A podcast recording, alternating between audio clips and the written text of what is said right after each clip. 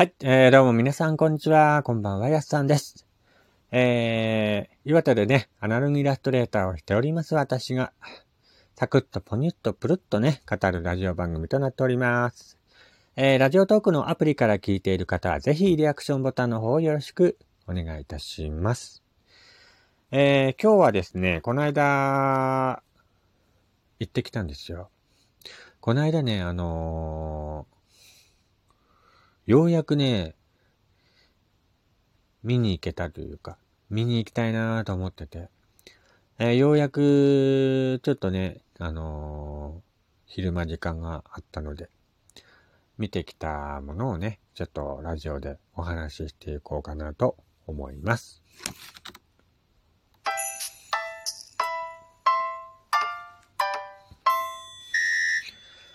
えーっとですね、盛岡手紙館というね、場所で開催されています。懐かしの昭和というね、えー、催し物を見てきました。えー、盛岡手紙館だいろくじゅうよんかい企画展、懐かしの昭和ということで、えー、東京オリンピックとか大阪万博などの資料を展示し、昭和という時代を振り返るというね、企画だったんですけども、えー、ようやくね、見てきましたね、この間。えー、っとね、盛岡の中野橋通りにあります、えー、プラザオデッセのろっかいでね、えー、ろくがつはつかまで開催しているんですけども、えー、なかなかね、面白かったですよ。うん、あのー、昭和というね、時代が終わりを迎えてから、まあさんじゅうねん以上経つんですけども、えー、各地に昭和の街並みとか雰囲気を取り入れた施設が建てられ、若者の間では昭和レトロがブームになるなど、昭和を振り返る動きは今もまだ盛んになっているんですけども、えー、こちらの企画展ではね、えー、こちらのプラザオデッセにえー、保管されている東京オリンピック、昔のね、あの、東京オリン、昔の、昔のって言い方あれですかね、えー、昭和に開催された東京オリンピックとか、えー、大阪万博、東北新幹線開業に関する資料とかね、えー、日本各地の観光絵はがきとかを展示していまして、えー、昭和という時代を振り返るというね、えー、企画でした、えー、またね、昭和の時代のね、盛岡を写した写真とか、えー、商店とかのね、マッチのラベルとかもね、同時に展示されていまして、まあ昭和を振り返るというかね、盛岡の昭和を振り返る企画だったのかなと思いますけどもね、ようやくね、見に行けたんですよ、この間。なんかやってるって話に聞いてて、ああ見に行きたいなと思ってたんですけども、なかなか時間がなくて、えー、ようやくね、見に行けたよ、この間。うん。まあ、想像してたよりはね、ちょっとこじんまりとした、えー、展示会だったんですけども、えー、実にね、あのー、昭和の時代を滞納できたというか、なんかなんだかんだね、昭和っていう時代って良かったなーって振り返っちゃうんですよね。あのー、高度成長期というか、まだまだね、あのー、日本の発展とか、なんか、今よりも不便だったけど、えー、なんか一生懸命人が生きているっていうね、えー、イメージが僕の中で勝手にあるんですけど、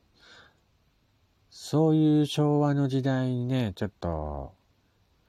憧れている部分もあるんで、えー、見に行けてよかったー見に行けてよかったよ、これ。うん。まあ、最近、去年かね、東京オリンピック開催されましたけども、その前にね、えー、開催された東京オリンピックの資料とか、ありましたね。なんかあのー、東京オリンピックで使用された、なんか、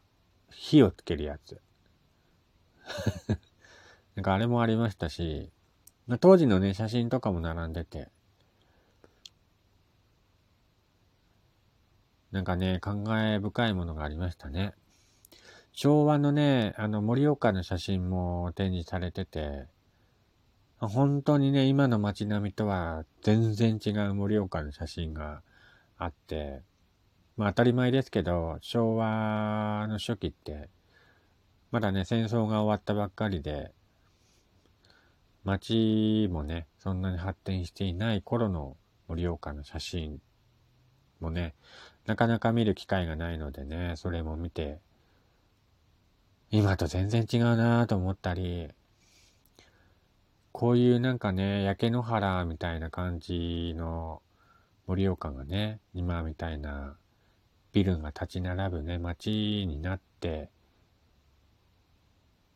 ね、ここ、あれですもんね、さんじゅうねんぐらいで、よんじゅうねんぐらいで、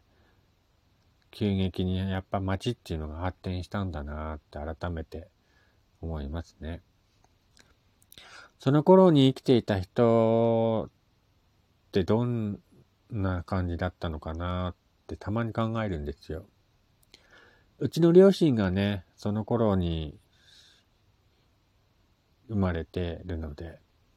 まあ子供の頃はね、やっぱり当たり前に何もない時代をね、育ってきた世代だと思うんですけども、まあ、実際に両親からね、あのー、どんな感じだったとか、話を聞いたこともないので。でも、その当時から生きている人にすればね、今の街見れば本当に発展したんだろうなと思うんですよね。なんか、なんだろうね、いろいろ考えさせられましたね。そういう何もない盛岡の写真を見て、ああ、こんなに街が発展したんだなーって、なんか感慨深いものがありました。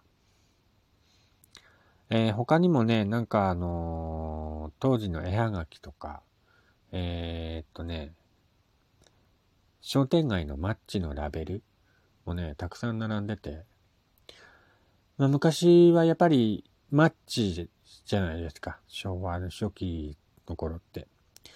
やっぱそのマッチのラベルもね、様々でおしゃれなものだったりね、えー、商店の名前が入ったマッチだったり、まあ、レトロなね、デザインってな、な、なんかおしゃれですよね。今見てもね、おしゃれだなぁと思うし、若い人でもやっぱ昭和のレトロな雰囲気が好きな人っていうのもね、なかなか、えー、いますしね。あの、あの頃のファッションを真似ている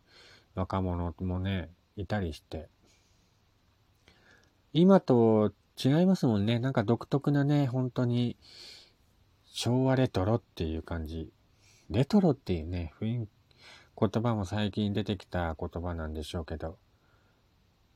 なんか、まだ日本の文化、アメリカとか海外のね、えー、文化があまり日本に入ってきていない、えー、時代のものなので、日本独特な、えー、文化とか、そういう感じのね、デザインとかのマッチがたくさんありましたね。会場ではね、たまたま僕が行った時間はね、あのー、他にお客様がいなかったので、ゆっくりね、あの、資料とか見てたんですけど、いやー、楽しかったね。うーん、楽しかった。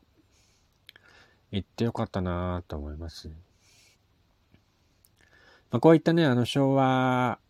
レトロな感じのね、あの企画がまたあったら、えー、足を運んでみたいなと思います。